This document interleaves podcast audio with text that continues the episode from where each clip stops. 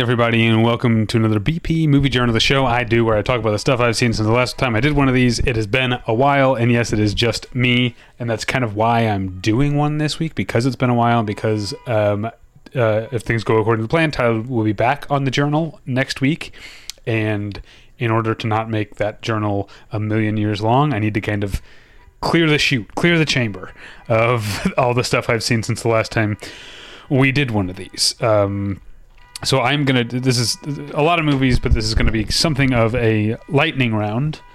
Um, man, the, a lot of noise outside. I'm already distracted. Uh, so I'm going to just jump right in. I'm going to start with a documentary from 2018 that I watched uh, called Robin Williams Come Inside My Mind, uh, directed by Marina Zenovich. Um, this is pretty much your uh, um, standard, you know, biodoc. Um, and so, uh, as that, um, I, I, um, I feel like I didn't, I, I, like, as often happens with these kind of documentaries, I feel like, well, I know some things that I didn't know about Robin Williams, um, but more mostly biographical things that I could have looked up. I don't know that this documentary gave us too much insight into in into him. Um and it also you know it's very celebratory of him. Definitely like didn't mention you, you know joke theft ac- accusations and, and and other stuff like that. I feel bad bringing it up because it does paint a picture of a very like generally nice warm uh, uh man. But um uh I, I, I, I can't say that I would recommend it uh, outside of you know someone who wants to learn about Robin Williams. Um, uh, next up for me is actually a rewatch. I don't always talk about uh, rewatches, but when it's maybe one of increasingly becoming one of my favorite movies of all time, why not?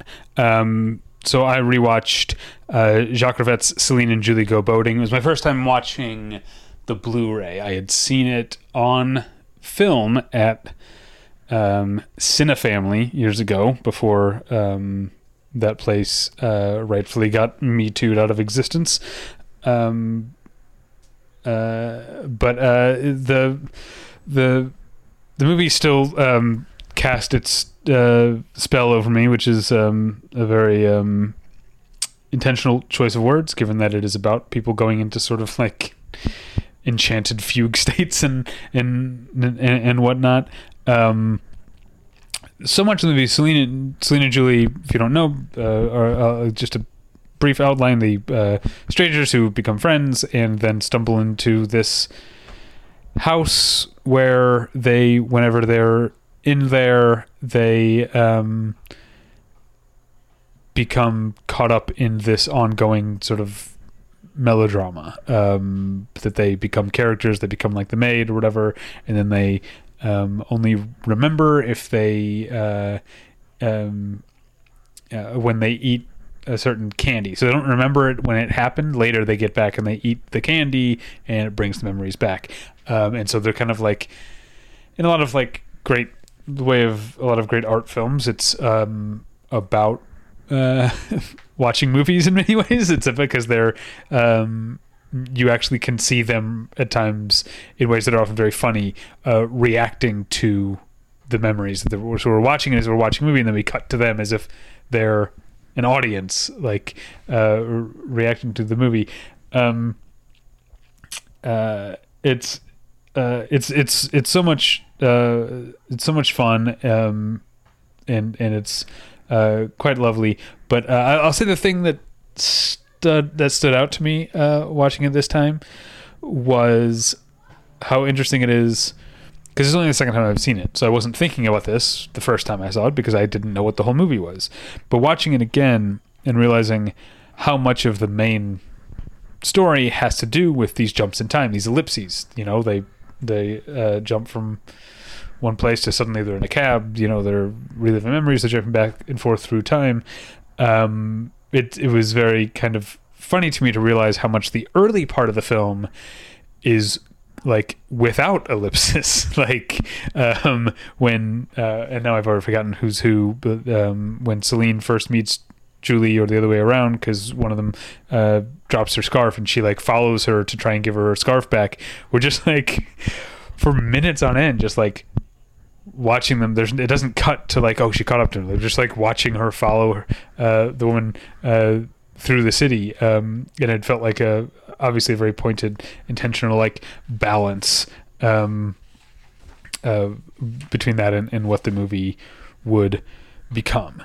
Um next up is bj novak's directorial debut vengeance which is out this week. Um and uh this movie kind of reminds me in a in a way it reminded me of my you know like I I love the band Pulp but I've always had this problem with the song Common People um in that it sort of is doing exactly the thing it's it, it's this the song is supposed to be um uh, lambasting those uh, who would romanticize uh, the the the lower classes, but then it does that in its own way. And I feel like Vengeance is a movie that is I about like um, coastal liberal condescension toward uh, middle America, um, but it is it's it's like this fake humility that it's more it more feels like it's patting itself on the back for being so humble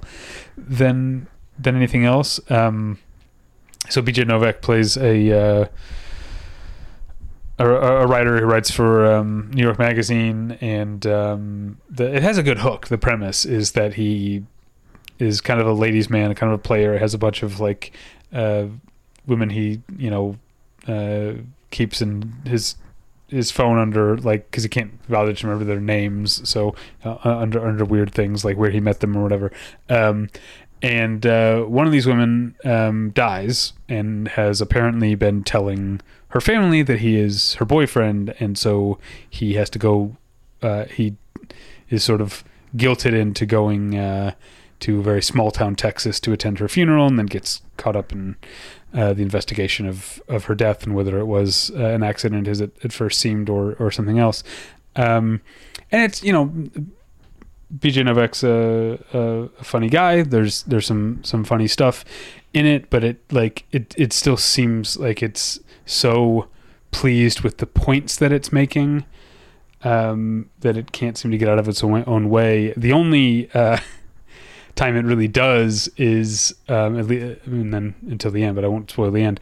Uh, but Ashton Kutcher plays like a local. Uh, um, I don't know, music impresario or whatever, um, working out of Marfa, uh, which is a you know an artist uh, haven um, in in West Texas, uh, and uh, yeah, he's. it just seems like Ashton Kutcher. The thing, because I wasn't a big Ashton Kutcher fan when he was new to the scene, you know, on on that '70s show, because it felt like he was trying so hard. He was so eager to please, and he was kind of like doing his version of Chris Farley, and like it didn't seem like it was uh, original. And now I feel like he's been.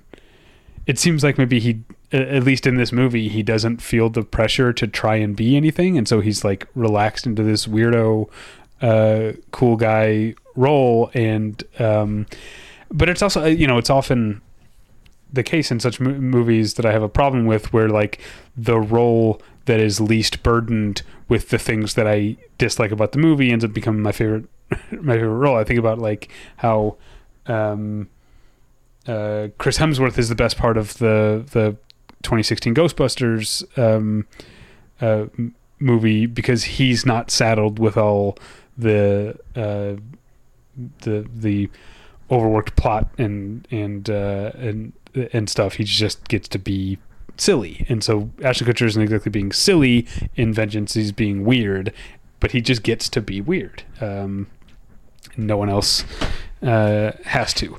Um, all right, jumping, we'll be going back and forth, um, not necessarily intentionally, but um, um, back and forth between like new releases and older releases um, that I that I watched on Blu-ray. So I watched 1961's Hercules and the Captive Women, directed by Vittorio Cotafavi. Um, uh, and uh, yeah, it's a fun, very schlocky uh, m- movie. You know, somewhat cheap, but also not as cheap as I thought uh, it was going to be going in. Like, there's not there's some decent uh, uh, sets, but um, it does seem like it's mostly just a. Um, a beefcake movie um, that uh, where Hercules uh, uh, gets roped into some underground secret society cult land kingdom uh, thing, and it has some like over the top comic, uh, like cartoonish violence. I don't mean violence in like a there's not a lot of blood or whatever, but the the the the fight scenes are um, hilariously. Uh, but I don't. I don't want to sound like I'm saying hilarious, like I'm mocking it. It's it's not that thing of like, look how dumb this movie is. That's not what I'm doing. The movie is fun, and it was meant to be uh, fun, and um, uh, yeah, it's perfectly fine. Going to move on to a documentary called "The Territory." Um, which uh, is sorry, I have to take a break. Excuse me. Um, uh, it's I, I, I feel bad. I like with the Robin Williams documentary, like I feel like a snob because for the reasons that most people who come to a documentary like this will come to it, it works. Um, uh, it's it's definitely um, but but I, I, I have this it, feels so callous almost to be like uh, well this is just a standard format for a documentary especially when we're talking about something like the uh, devastation of um, native lands in Brazil that's what the territory is is about um, it's about uh, how Jair Bolsonaro, the president, now I can't remember what the title is of of Brazil. Like one of the things he uh, ran on was that there would be no more protected land for indigenous people in in in Brazil, and so uh, the the movie follows one particular segment directed by Alex Pritz. Um, follows one particular particular territory, um, and the uh, already drastically reduced by um, by infringement uh, population of of this um, indigenous uh, group of people, and now how there are essentially like you know uh, 1800 style like homesteaders coming and just saying like just Brazilian saying I'm going to take this piece of land, I'm going to build on it, and then it's going to be mine.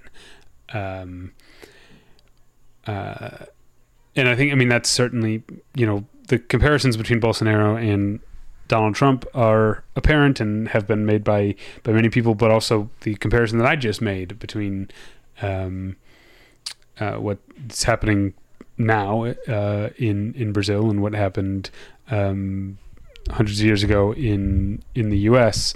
Uh, to to indigenous peoples is um, uh, it's all there for the reading, and so I think um, the the movie is um, well, it's not a fun watch, but that's not my uh, complaint about it. Um, uh, my complaint is it feels like it has a made for TV type of feel, um, but it's uh, it definitely achieves its goals of of instruction um, and uh, the stoking of of anger.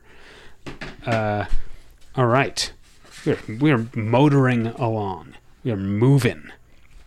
Um, next up, uh, a movie I was looking forward to, and I think I was not. Uh, I didn't love it, but I wasn't at all disappointed by it. Uh, I found a lot to, to like about it. Uh, John Michael McDonagh's *The Forgiven*, uh, which is based on a a, a novel. Um, um, well, I've forgotten the. Uh, the um, writer's name. Uh, Lawrence Osborne is the novelist, and it's kind of a, a a spin on the like rules of the game Gosford Park type of like you know rich people weekend at the country house um, type of movie except instead of a country house in England it's a villa in the Moroccan desert um, that a fabulously wealthy couple played by um, Matt Smith and Caleb Landry Jones are throwing a weekend long party um, and the, a couple played by Ralph Fiennes and Jessica Chastain are on their way from Morocco, um, and on the road on the way there, they run over and kill a Moroccan boy, and um, that's where uh, things uh, kick off. Uh, John Michael McDonagh is not for everyone. He's very his his his dialogue and the way that he shoots um, and edits can be very mannered in a way that can feel not only self-conscious but a little arrogant. Like he, he clearly thinks very highly of what he's making. Um, but I don't think you know. You say one could say arrogant. I could say confident. I could say he's a confident filmmaker. I I um I I like his movies. Longtime listeners know that I love um, Calvary. Um, uh, which is a weird thing to say about a movie that is as bleak as Calvary, but I do love it. Uh, and The Forgiven is definitely not up to the level of Calvary, or, even up to The Guard, which was his his first movie. And I haven't seen War on Everyone, but um, you can see some of the same worldview at work in in The Forgiven as you could see in Calvary, where um, like a a transgression has been committed and things are not going to be right or balanced until some sort of like physical violent retribution is is is paid out. Um and and so that sort of like you know it's the the the boy dies right at the beginning of the movie, but the Chekhov's gun is uh, what's going to happen to Ralph Fiennes and Jessica Ch- Chastain, or is someone else going to pay the price? You, know, which obviously would speak to what goes on in Calvary, and not to ruin too much about that, but um, uh, that sort of dread uh, hangs over it. But it's also a um, portrait of very very wealthy people that I think I kind of enjoyed that it's critical but not as damning as I think someone with my politics would would like it to be. And I found that in, intriguing especially I mentioned Matt Smith and Caleb Landry Jones and they definitely come off uh, at at first as um, a nearly like homophobic stereotype of uh, uh, of of blithe and and blithely uh, cruel and ostentatious and decadent uh, gay men, but uh, we very quickly realize once the boy dies that they um, might be the most like decent, compassionate people in uh, at least uh, you know among the party goers. Uh, so I, I, I like that that sort of playing around with with expectations and and but not again not in a way that isn't earned. You know, he's um, Matt Smith and Caleb Landry Jones characters aren't going to come like save the day. He's just John McDonagh is just writing uh, characters who are interesting and and not predictable. Uh, and uh, yeah, so um, I don't know. I think it's definitely good enough to break the uh, Jessica Chastain hasn't been in a movie I liked for seven years curse. So this is it from Crimson Peak to The Forgiven. Uh, finally, finally made it. Uh, next up, 1937's History is Made at Night, directed by Frank. Why did I? Why did I go down this road? Why did I say? I could have just not mentioned the director. Now I have to figure out how to say his name. Borzage, Borzagi. I don't know. But History is is Made at Night movie I definitely um, heard of uh, uh, and, and and wanted to see is uh, it's pretty fantastic. Um, stars uh, Jean Arthur and Charles Boyer. Um, also, Colin Clive plays a um, a son of a bitch, which is uh, you know in his wheelhouse a, a, a, little bit. But um, it's interesting. It reminded me kind of like the the um, uh, inciting incident is not that dissimilar to a movie I saw at TCM Fest this year, Jewel Robbery, where um, Charles Boyer is not actually a robber, but he is overhears something and is uh, um, mistaken for a, a a robber, and Jean Arthur sort of goes along with him to get away from her ass, rich asshole uh, husband, um, played by Colin Clive, uh, and uh, but so it's a very like romantic movie, um, and uh, uh, Charles Boyer, who was also in Love Affair, which is the movie, the first An Affair to Remember, um, clearly had a. I mean, this is only two movies, so it's not a whole career, but that's two movies where he um, romances someone on a luxury liner. um, but uh, the luxury liner part we'll get to later. That's kind of the climax is that Charles Boyer and Jean Arthur find themselves on a uh, ship crossing the Atlantic that hits an iceberg, and um, they might sink, sink and die. Um, so I mean, it's uh, what 25 years after the Titanic sank. I think that's enough time to make popular entertainment about uh, uh, about a terrible tragedy. But um, here's what's really a really weird coincidence. I'm sure other people have pointed this out that the movie is, you know, referencing the sinking of the Titanic. It also has a character take the Hindenburg blimp. Like this movie came out a couple months before the Hindenburg, Hindenburg disaster. It's w- very weird how this movie inadvertently touched on two of the major disasters of the first half of the uh, 20th century. But um, it's really about you know Charles Boyer and Jean Arthur uh, uh, just swooning over each other, and, and um, they're great. Speaking of swooning, speaking of love, next movie is a documentary called Fire of Love, uh, directed by Sarah Dosa, and we did it, guys. We landed at a documentary that I love. Uh, I knew this. I knew we could do it. I knew we could get one in this movie journal, a uh, a really good uh, documentary. And this is a movie about. Um, see, this is why what happens when I wait so long to do these is I, I forget um, uh, details. Uh, Kati and Maurice Krafft, a a couple, meaning both two people, but also a married couple. Um, who were both who were both uh, volcanologists who traveled around the world, getting up close um, with with volcanoes, and uh, most importantly, most crucially for making this such a great documentary, shooting footage of them, up close footage of of volcanoes.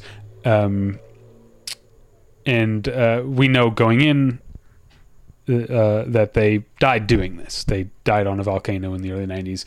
Uh, we also know that if we saw, um, uh, what was it called? The the um, Werner Herzog documentary about volcanoes that I've forgotten the name of, and I'm not going to look it up right now.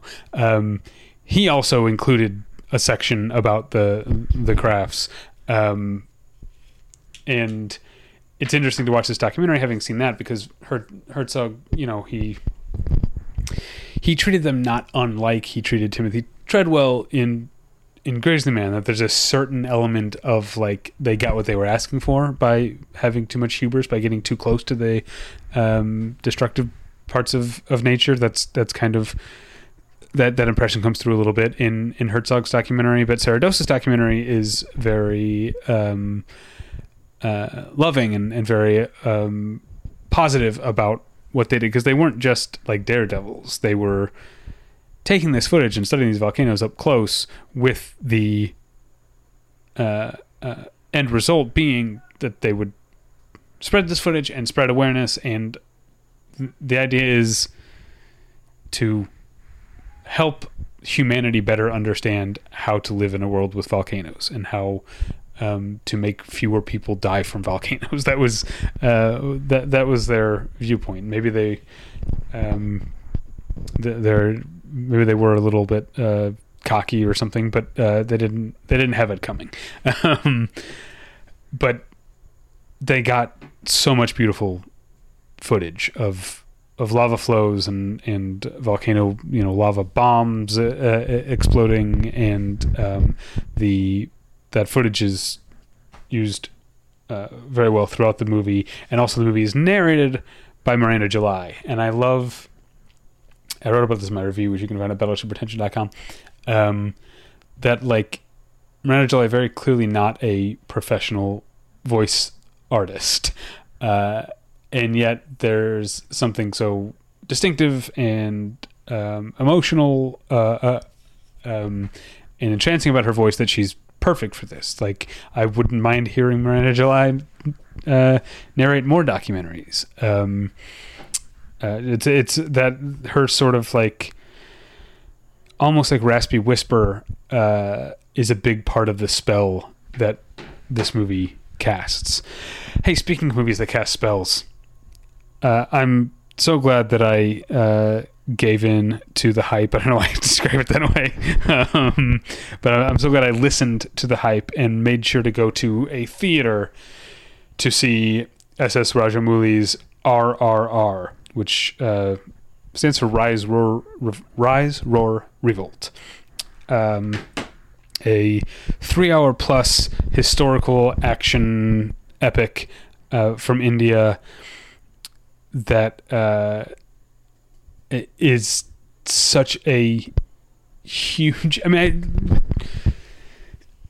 I, we've talked a lot on this podcast in in recent months w- with me and others like me um, being so into movies like Top Gun Maverick and Ambulance, like um, the type of movies I maybe would have looked down my nose at when I was younger, and maybe not entirely incorrectly, but the values have shifted because of what we have lost in mainstream filmmaking. That that so much of the um, biggest movies, the most expensive blockbuster movies, are they seem to be increasingly artless. They're spectacle, but flat, empty spectacle. Um, they're content and not cinema. Uh, I don't want to get into the argument of whether Marvel movies are cinema. By definition, they are, but I also understand and somewhat agree with what uh, Martin Scorsese was saying about them. Um, while I don't agree with the verbiage, I guess. Uh, anyway, so, um, but RRR is, I think, I would like to think that at any time in my life, if I had seen this, no matter how uh, cynical or snobby I, I was in that particular moment, I like to think that I would have been completely blown away by just the the the, scale and the power of the the imagery and the emotions and the filmmaking and the emoting um, from the two um, main stars who basically it's a uh, N.T. Rama Rao Jr. and Ram Charan, I think are the actors' names, and it's um yeah, about two guys who find themselves in the same city on competing missions, but they don't know that they're in competing like undercover missions. Uh, when they befriend each other, they become besties, uh, and so it's a um, a great movie about um, male friendship, but it's also a movie about like people swinging through lakes of fire and like wrestling tigers and, and uh, uh, just uh, explosions and of course musical numbers and um, it's it's uh, an enormous and almost like primal uh, tale of friendship and betrayal and murder and evil and good and just all the big things that great big movies are about. Um, and I'm not this, this is not to say that I'm uh, rubber stamping the movie's politics, which I don't really know enough about Indian politics, but I know that some people have uh, found this particular brand of violent nationalism to be like uh, obviously it's couched in fuck the English. The English are the, the, the villains, and, and I'm all for like an anti-colonial uh, uh, message. But I understand people who know more than I do about uh, the politics have have said uh, maybe you know the the people you're this movie is aligned with aren't necessarily the best. Uh, I don't know all that. I'm just saying this to couch to make sure it doesn't sound like I'm um, endorsing something that I'm not. Uh, but I am endorsing making colonizers the the the the completely un like these aren't like n- nuanced villains. Um, Ray Stevenson plays just the you know he's the the the monster he's the the the guy they got to get um, who represents you know all of uh, the oppressive um, and dehumanizing English rule um, uh, but the movie is so big and and and, and so fun. Um, I say um a lot, don't I? All right, let's move on to a movie that has the most like art house festivally title. Um, I couldn't have even come up with it myself. Uh, but this is all I'm being dismissive, but I actually really, really like the movie. Uh, the director's name is Jacqueline Lentzou, and the movie is called Moon 66 Questions. Um, it's not really important why it's called that.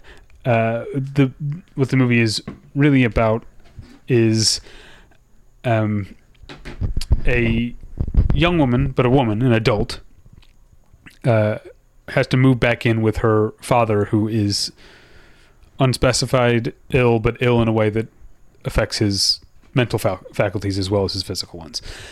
Um, and so she's, you know, family comes to visit her mom from whom her father is divorced, you know, is shows up here and there, but for long stretches of time she's alone with her father except that he's in many ways not the father that she knew.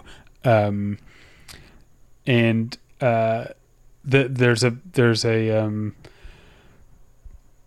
real beautiful like aching bittersweetness to the way that um, you know it's a common thing when you go back home. You go back, even when you're adult, you go back to your parents' house. You regress a little bit. You become a little bit more. You, start to fill the roles of the the kid you were when you lived with these people when you lived in this house. Um, and so we're seeing that happen with Artemis is the is the the girl's name, the woman's name. Sorry, uh, I'm saying girl because she like spends so much time in the movie acting like a a kid. We're seeing that happen at the same time that because of the the deteriorating uh, mental faculties of her father, he's also sort of becoming a little more childlike at the same time, and so we're seeing this blend of Artemis losing her father and then but also in a in in a tragic way developing a new relationship with him uh, at the same time. Um, the actress name is uh, Sophia. Oh, why did I? Once again, why do I do this to myself? Now I have to look it up. Sophia uh, is the actress who plays Artemis, and it's a fantastic role. She, um, it feels like uh, it, it feel it, reminded me of another recent movie, a Canadian movie called Anne at thirteen Anne at thirteen thousand feet, and I think it's better than Anne at thirteen thousand feet. But that also that movie also had a terrific central um, performance. And now, to be fair, I obviously have to look up um, the the woman who played uh, Anne, uh, Deragh Campbell. Deragh Campbell. I don't know how you say it. Um, but um,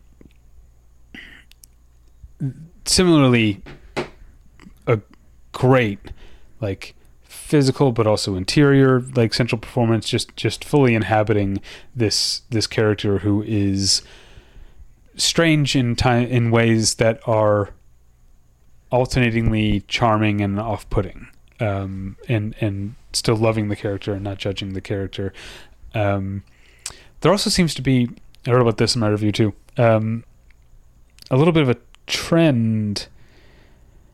Uh, I mean, I guess three movies makes a trend, right? Of um, adults taking care of their ailing parents uh, in in this in this year. You've had um, Noah Gaspar's Vortex, uh, and then also uh, Scott McGehee and David something's uh, Montana story, which which we talked about on the last movie journal, I think. Um, not sure why that's uh, not sure why that's that's that's popping up. Um, but let's uh, let me take a uh, quick uh, drink of water.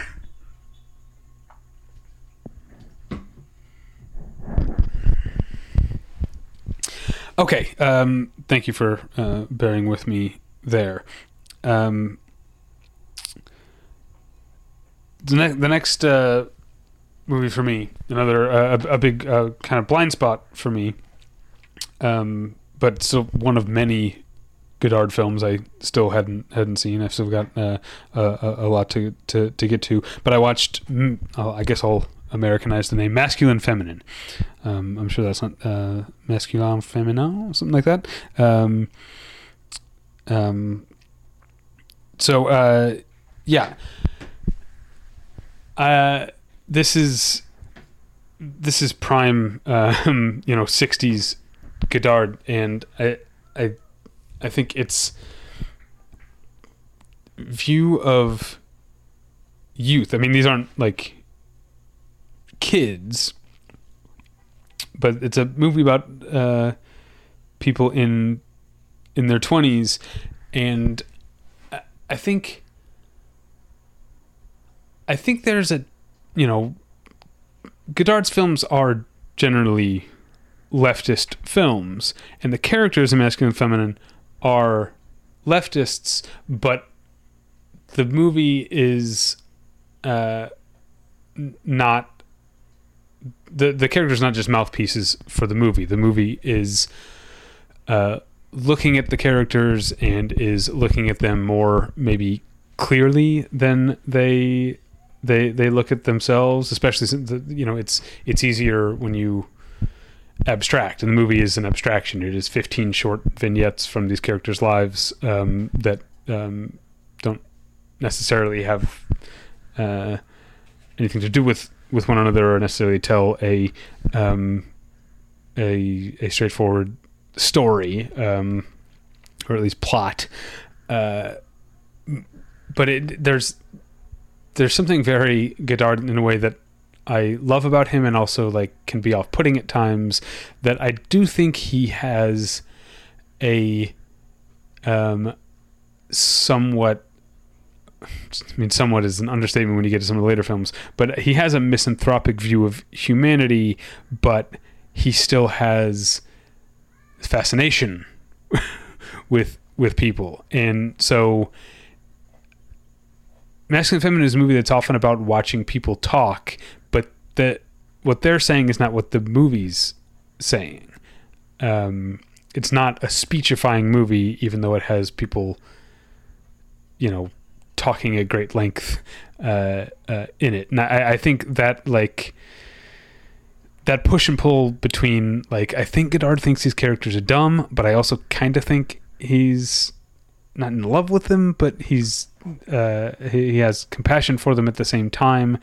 Uh, that that uh that mixture really works for me in in his movies, and and so I would uh, uh, having having scratched this uh, blind spot off my list, I would put it in the the the upper tier of um,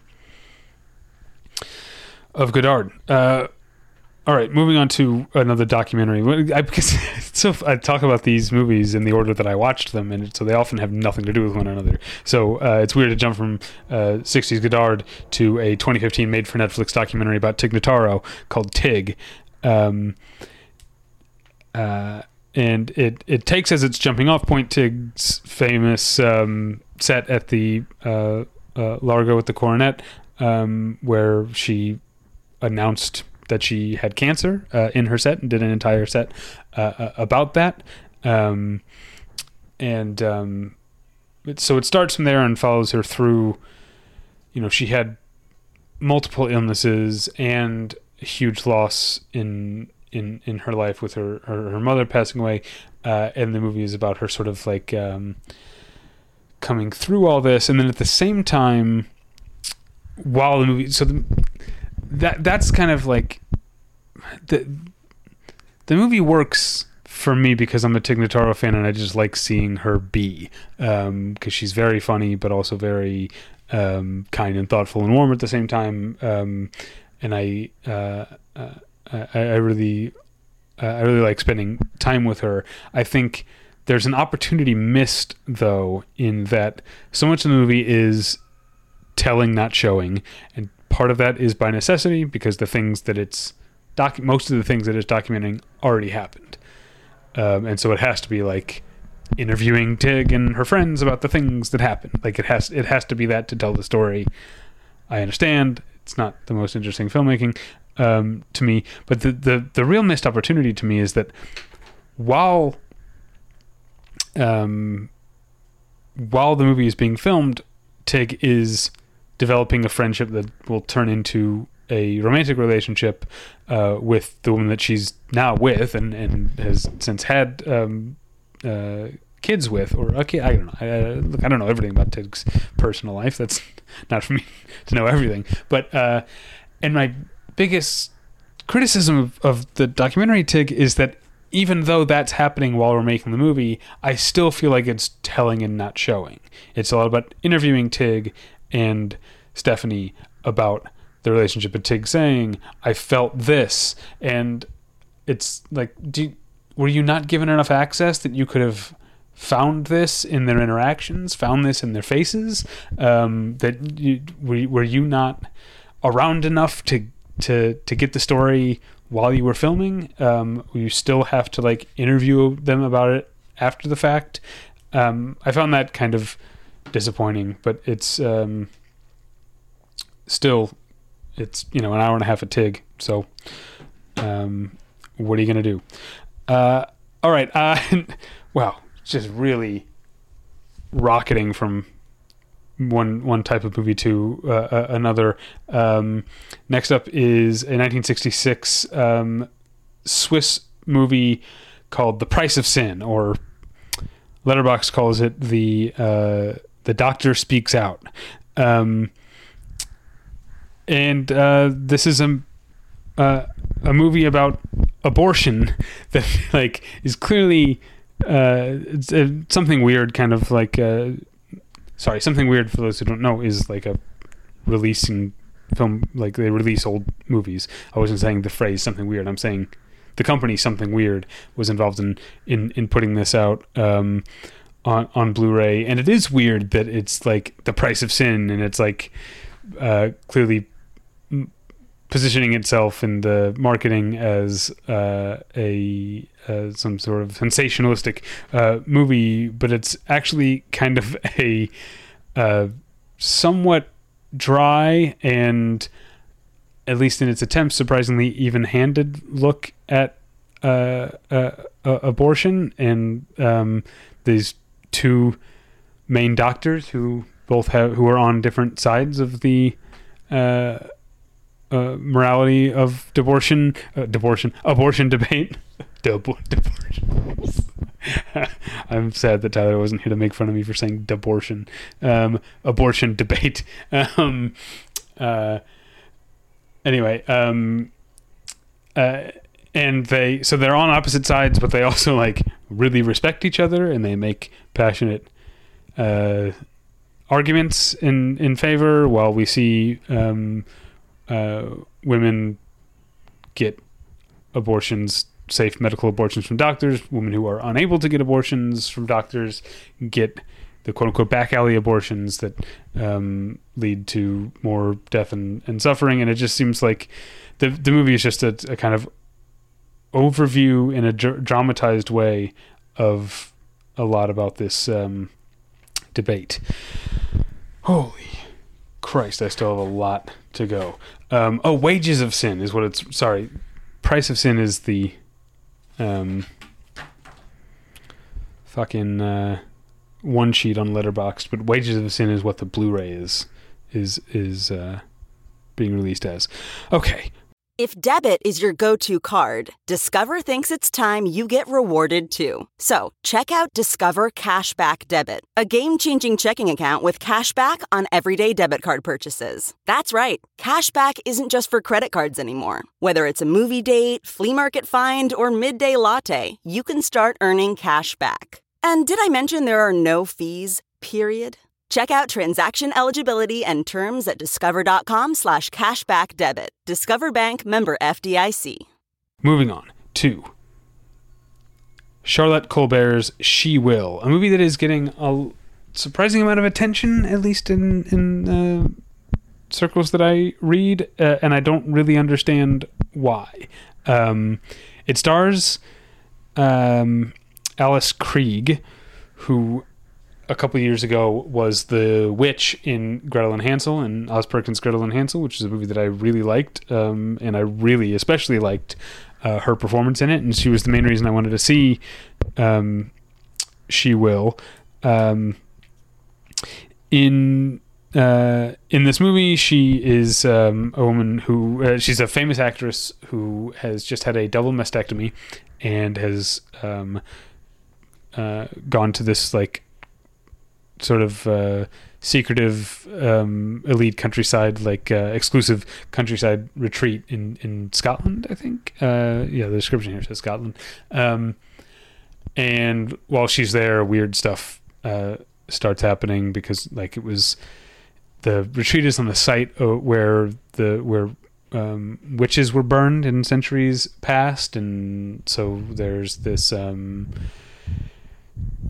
rumor that the soil has healing powers because of the ashes of the um, murdered women uh, in it. That's all very interesting, but what's not interesting, uh, unfortunately, is the way the movie looks. It just it it looks very, um, I guess, direct to video is not. I don't I don't know what we call that term anymore. Um, but uh, it it looks like a a, a, a cheap B B movie. Um, sometimes it's too dark, sometimes it's too bright. There's a lot of um, unmotivated wide angles, and um, you've also got. I'm going to say uh, th- there's a specific revenge plot that I won't get into, um, but it's uh, half baked, and, and Malcolm McDowell, who's a very good actor, unfortunately has to pa play a. I don't know, like a a catch-all for a number of um, uh, actual men who have been in the news in the past five years or, or so, um, and then the the last thing I'll say about the cast that I will be less kind than I was to Malcolm McDowell. There was a time that I liked when Rupert Everett was in a movie. Now I'm like, oh god, he's just gone so over the top. He's he's so broad in a in an obnoxious way now that uh, he was a not that I was loving the movie anyway, but he was kind of a poison pill for the movie for me. Um, moving on to a 1981 documentary um, called Trances, which is a about a uh, we're back to Morocco, um, a, a documentary about a, a Moroccan musical group called Nass El Ghiwane, I think. Um, but uh, um, it's it feels like a weird comparison to to make, but uh, as a music documentary, it kind of reminded me of Summer of um, Summer of Soul um, from last year because it has a lot of great performance footage that really gets across how fun a band these guys are and how fun it is to see them. Um, but then it also illustrates that there's like uh, political and legal issues going on with with with them and, and with their status as a secular rock band and you know in uh, in the Arab world um, and uh, uh, yeah, and yet it, like the two things never. There's not a jarring like. It really, like Summer of Soul, it's a movie that illustrates how music is intertwined with the world and our experience of it and our understanding of it. Um, okay, moving on to uh, Helena Rhines or Rains, uh, bodies, bodies, bodies. I have to say it like um, Jan Brady because uh, I, I did that on the on the fall movie or the summer movie preview. Uh, and I also have to say it because I'm I'm I'm not among the people who are in love uh, or at least enamored of this movie. It's a uh, it's a play on slasher movies. I won't um, give away that you know it, it, the way ways it deviates from that formula. Um, that I actually I actually do like. You know, plot wise, I like the the the payoff. It's um, uh, um, is a it's a it's a fun movie in that sense, but the problem of it problem with it is that it's it seems to be aiming to satirize a certain type of very online like liberal millennial upper middle class uh, uh, person that it basically does it by having everyone talk in like Twitter speak essentially um, and you know talking a lot about things being toxic and gaslighting and blah blah blah. Um, and uh, all of this while these terrible things are going on, and um, this is clearly like. I guess the idea is that these these words and these ways of looking at the world have become a uh, um, something to an affectation for points or clout or status or whatever. But it reminded me of I guess years ago at this point, um, 2017, 2018, uh, Todd Solondz made a movie called Wiener Dog. And there's a shot in that movie, part of the movie takes place at a uh, New York City, you know, liberal, a liberal arts college. I guess it's a liberal liberal arts college, but also a an art college, um, peopled by liberals.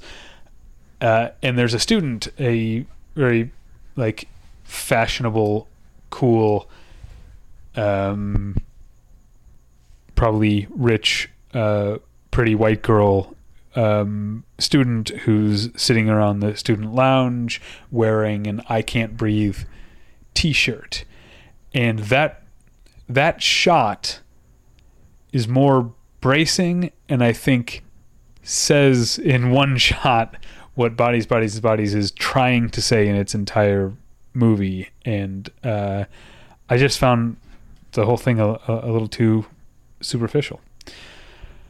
Okay, in the documentary, uh, voyeur.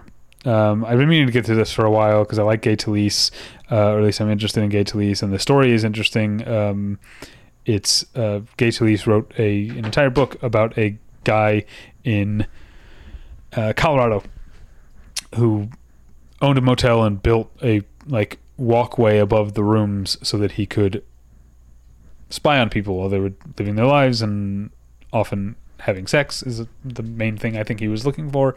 Um, and uh, it's a pretty fascinating story. Um, but uh, yeah, I mean, the documentary is. Uh, I feel like it it sets up like.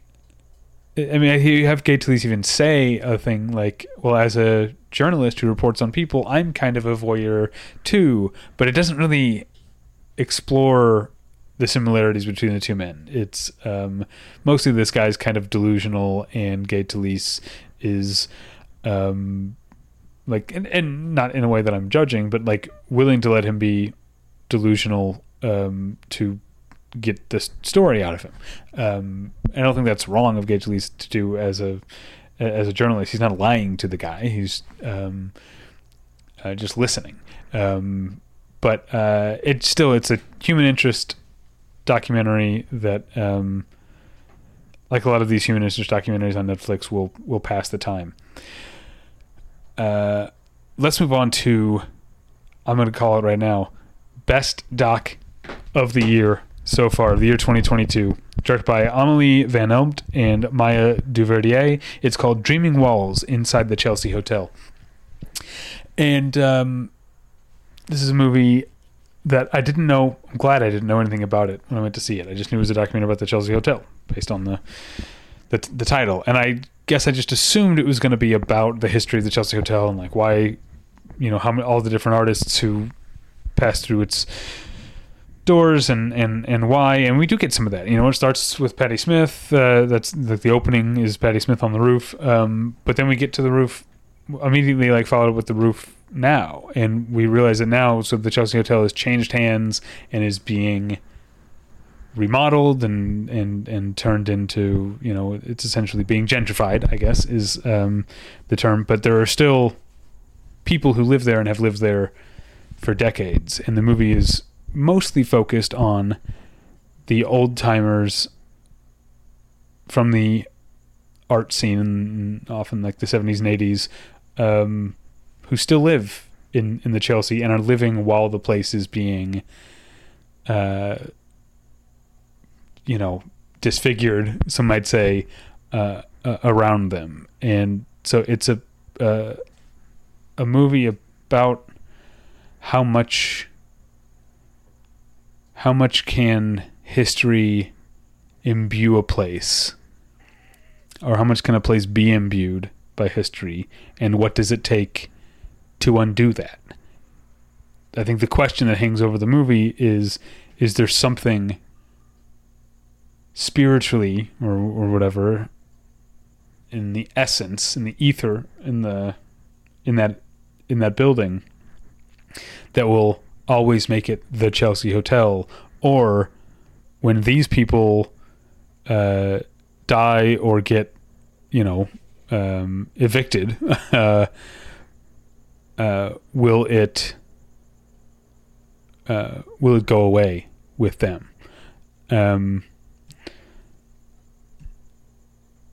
okay, uh, so uh, absolutely like beautiful, lovely movie. Dreaming Walls inside the Chelsea Hotel. Oh man, finish lines in sight. I swear, guys.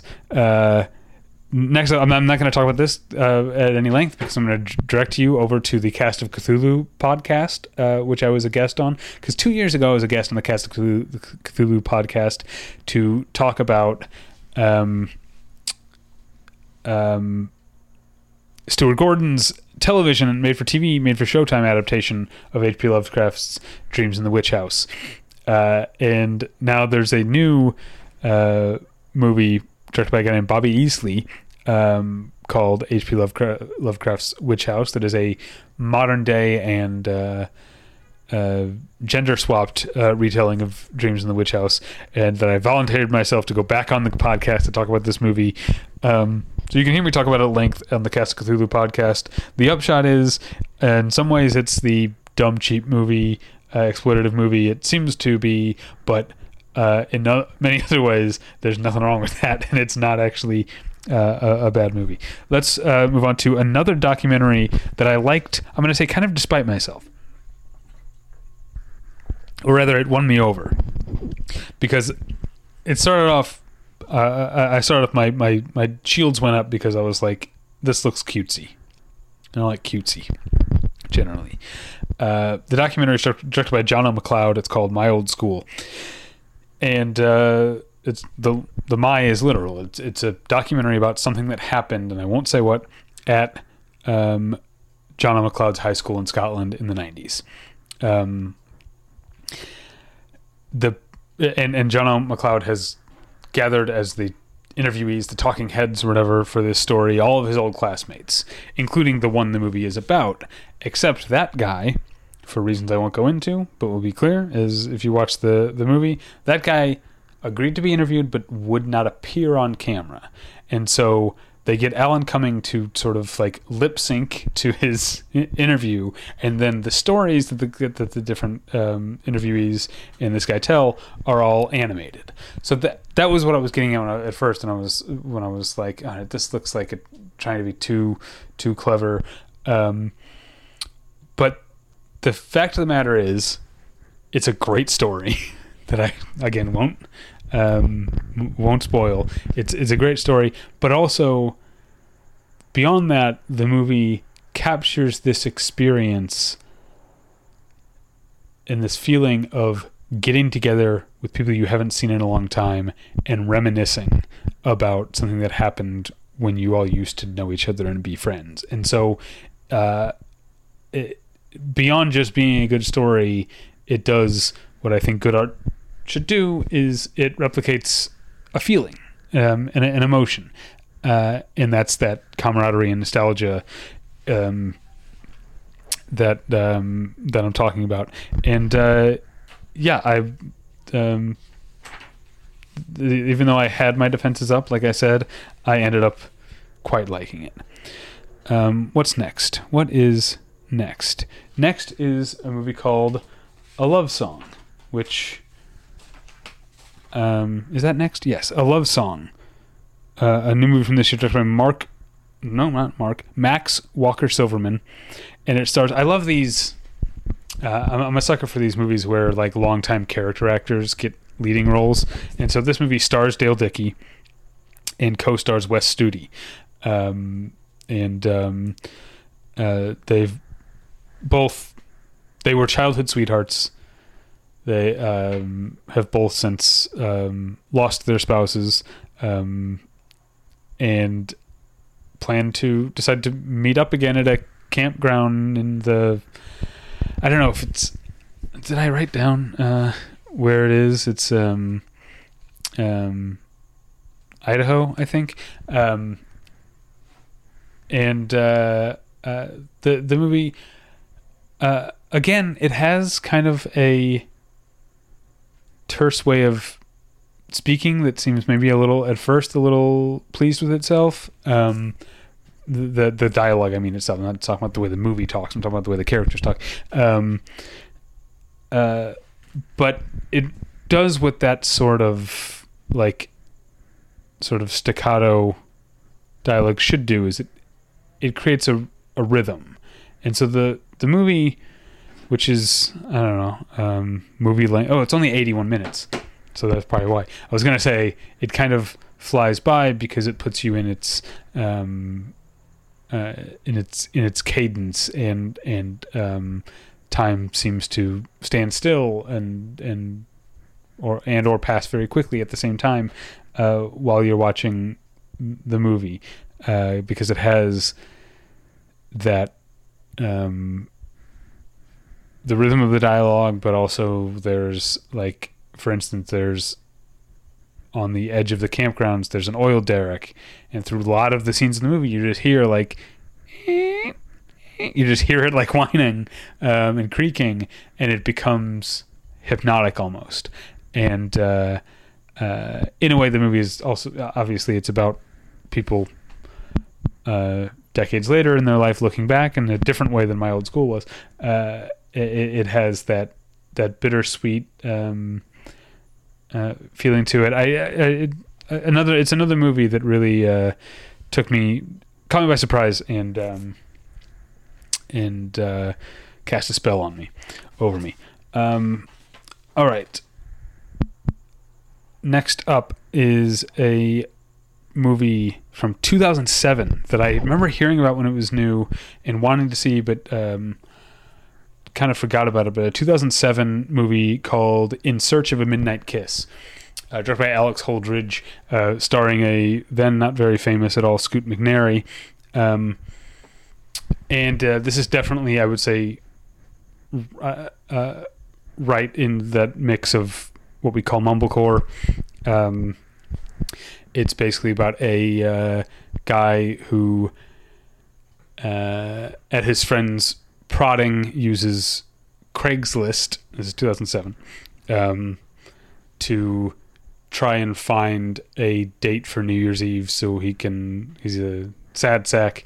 The Scoot McNairy plays a sad sack, um, if you can imagine, um, and uh, he's uh, trying to find a date date for New Year's Eve so he can um, have someone to kiss at midnight, and uh, uh, and he finds a woman, uh, meets up with a woman uh, played by an actress named Sara Simmonds, and in such a midnight kiss is basically it has a, like a B plot as well, but it basically is one of those like before midnight type of like two characters walk around and talk all night type of of, of movies.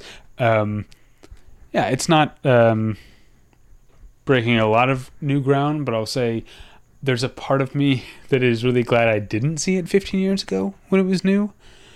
Um, that that I saw it now, so that I could have the experience of viewing it as a time capsule of Hollywood and downtown Los Angeles at a time that I was, even though I'm a bit young, I was a bit younger at the time than these characters would have been.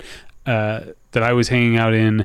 Um, it feels like a movie that uh, loves the city. The characters actually ride the subway, which um, happens too rarely in in LA movies. Uh, and um, it's also a here's another refreshing thing.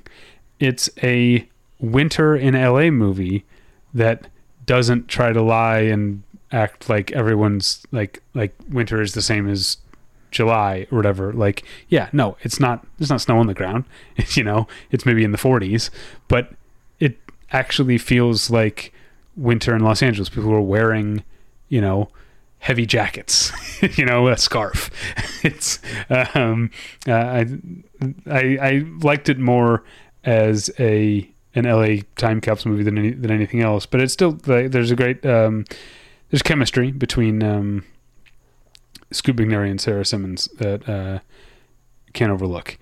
Uh, all right, next up is a 1994 movie that has recently been restored, uh, directed by Ayoka Chenzira. It's called Alma's Rainbow, um, and the title is very clever because the mother and the character is named Alma. Alma and her daughter's name is Rainbow, so it's Alma's Rainbow. Um, but uh, it's uh, a, a 1994 like New York City uh, independent film that I'm glad has been rediscovered. Um, Julie Dash is sort of like presenting this uh, um, th- this movie. Um, it's um,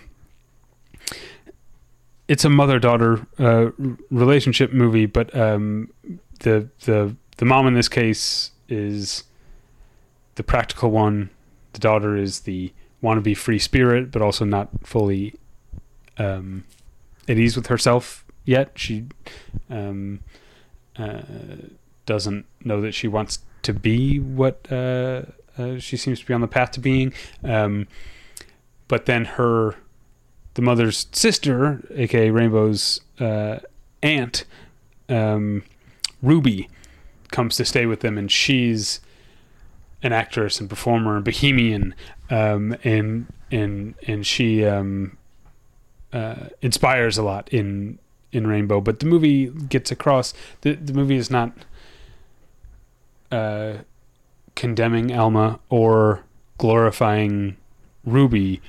Uh, it's a very honest and humanistic movie that manages that very tight tightrope um, thing that I I think the best um, coming of age movies do, which is getting us to see the world through the eyes of the um, naive character, but also acknowledging that we are generally more wizened than she is that like there's more going on that she can see but we also see it from her point of view at the same time. It's a very difficult thing that only like i said only the best coming of age movies do it right. And uh rainbow is one of them. I, I really really liked it. Uh all right we are up to the last two movies. Next was a brand new movie called breaking directed by Abi Damaris Corbin. Um, it's based on a true story um, very sad true story of a marine veteran marine veteran who um, held some people hostage in a bank to try and get the uh, veteran affairs to pay him the money that uh, he believes he's owed by them. Um, and uh, John Boyega plays the the man in in, in question. Uh, Nicole Beharie plays the bank manager, and Michael K. Williams, the late Michael K. Williams, plays the police hostage negotiator. Uh, there's also a couple of you know uh, people of some note in the movie. Connie Britton plays a news producer. Jeffrey Donovan plays a a different uh, a different cop. Um, but I named John Boyega, Nicole Beharie, and um, uh, Michael K. Williams up top because I think that's the important thing about the movie. The movie is uh, it, it it it does the thing that I uh, I love to see in that it's very much a movie about racism and class and how we treat military veterans and and and um, it's about all of these things, but it's illustrating them through character and drama first, and it is no coincidence that the three characters who spend the most time talking to one another are all black characters: John Boyega, Nicole Beharie, and Michael K. Williams uh, characters. Um, it's it's no coincidence that we're seeing the world uh, their way, um, uh, and and that we're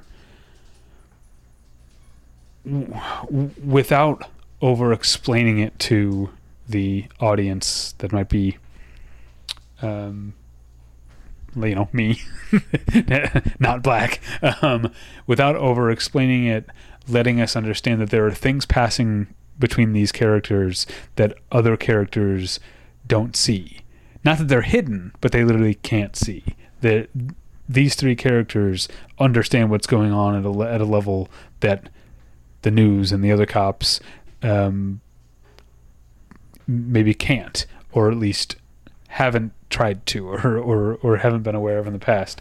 Uh, it, it's uh, and it fantastically performed by all of these actors. Um, I mean, it's based on a true story. It's a sad story. Um, it's not like fun Friday night viewing. Um, it's it's heavy stuff, but uh, I, I I really think it's in the tradition of of good um, social issue dramas that that don't uh, ignore the drama part of of of that. Uh, and finally, I finished. I followed up in Search of a Midnight Kiss with Alex Holdridge's only other directorial effort, uh, co-directed with uh, Linnea Saasen. It's called Meet Me in Montenegro, um, and it is not two characters walking around a city for uh, one night, but it is still uh, mostly that Alex Holdridge and Linnea Saasen star as the two characters um, who um, had a fling together in the past and then on chance, uh, by, by chance, uh, reunite in Berlin and spend some time hanging out together in Berlin. There's also stuff shot in uh, Los Angeles and in London and uh, uh, as the title would suggest, in Montenegro. Um, and so uh, I don't know if this is 2014. I don't know if you would still consider this mumblecore. Probably not. But if it is, it is the rare like globe-trotting mumblecore movie. Um, I don't think it uh, captures its moment quite as as as well as um, as In Search of Midnight Kiss did. But maybe I need to rewatch and revisit another seven years or so and uh, and and see if my opinion on that has changed.